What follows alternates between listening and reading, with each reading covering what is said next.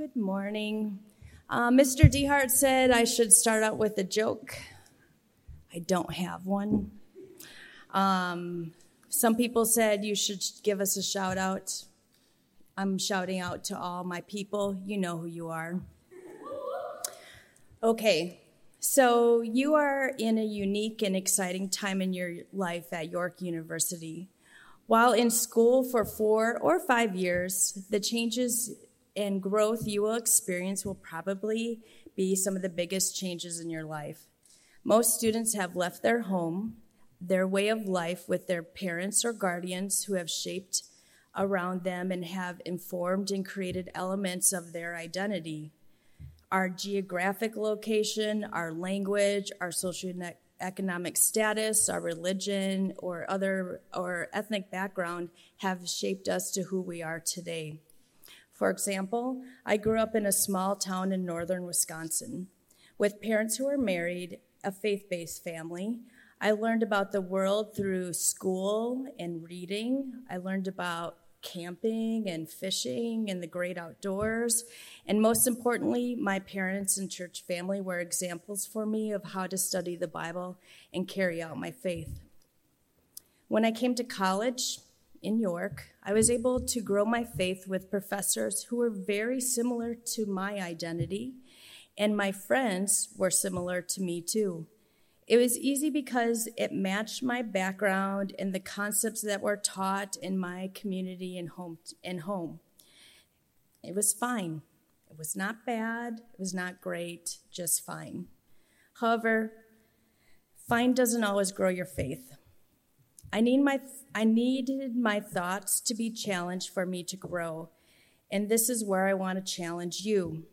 My challenge to you is to build relationships with others whose identity is very different from yours. By doing so, you will be able to build bridges with others and find connections. I don't think that I should challenge you to do this if I haven't experienced it and practiced it myself. Some of the best and most important lessons I've learned from communities that are very different from my own.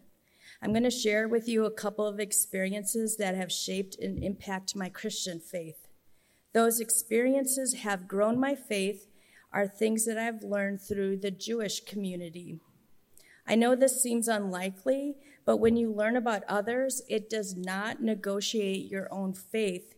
It reinforces it and makes you dig into your own faith, and it makes you evaluate yourself. One experience I learned from is a person who was a Holocaust survivor of Auschwitz. I was accepted into a teaching program in New York City to learn about how to teach the Holocaust.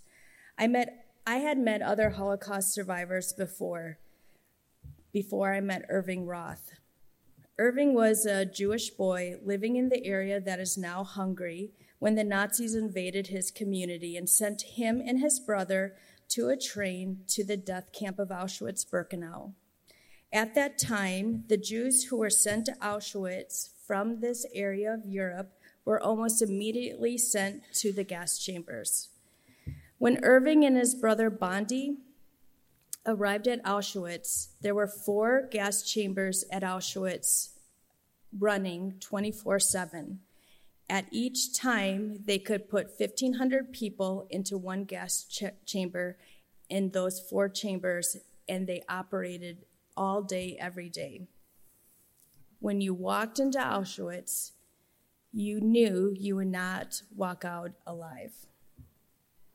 Irving and his brother were not sent to the gas chambers, although right away, because they were young and healthy males who were going to be used for slave labor.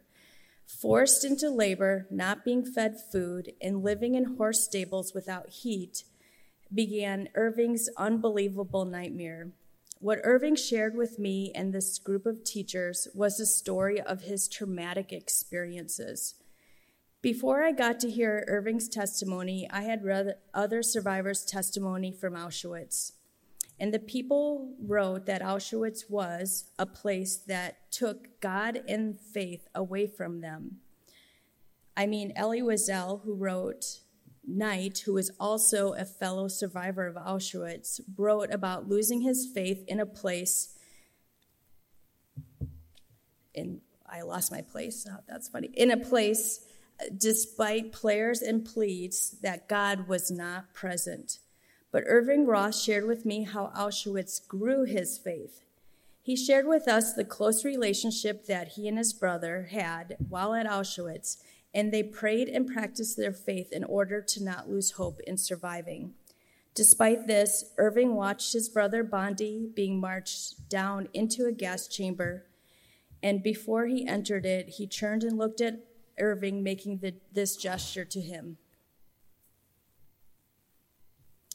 While cognitively Irving knew that his brother was killed, still to that day he was looking in crowds, trying to find his brother's face and listen for his brother to call his name, because he was never a- able to bury his brother. After spending several hours of Irving telling his experiences with us, he talked about his faith in God, and it had grown from that day to the present time. Irving took us to synagogue, and we participated in Shabbat service, where I watched him and others worship God joyfully, with reverence. This caused enormous turmoil within me. How would I have had this? Would I have had the same faith in that same faith stance if I had everything taken away from me? Would I have relied on God as Irving did when it seemed that God was silent to his prayers? Another example of learning from Judaism while I was in New York City, I learned in the Jewish Heritage Museum, and it was the concept, repair the world. I'm very familiar with the biblical concept that Jesus spoke of, love your neighbor. It's in the Old Testament, it's written in Leviticus, it's recorded in Matthew, Mark, Luke, and John, and Jesus speaks about it in his ministry, not just in Matthew, Mark, Luke, or John, it's also spoken about in the rest of the New Testament. However, the concept of repairing the world was something that I've never heard of before. For me, I realized that love your neighbor at that time literally meant my neighbor, people who were like me, who I lived by and who I went to church with. But repairing the world was a concept bigger than that. It's a modern concept within Judaism, assisting those who, through acts of charity and kindness, walking alongside those who need help, and it's not limited and often not people from the Judaism faith. For me, repair the world is more of an action than love your neighbor. It builds on it, but that complicated my thinking and made me think more about how do I love my neighbor. I needed that perspective from Judaism to help me fully understand something within my own faith, and it forced me to put action into loving my neighbor. Repair the world helped me realize that love is a verb that needed to be applied to people who were different from me. I walked away from that experience learning from survivors that are not, survivors are not just limited to the Holocaust. They were people from my community, my state, York University, my country, and people that needed someone to stand with them. Spending time with others whose backgrounds were different from you doesn't negotiate who you are, but it helps you understand yourself because you're evaluating your own identity when you are comparing it to what you are learning about from another person. When I did this, I grew my faith. I found out that I could see more similarities than differences when I spent time learning about a person or a group of people. Instead of someone be- becoming, instead of someone being them or they, that person became an us.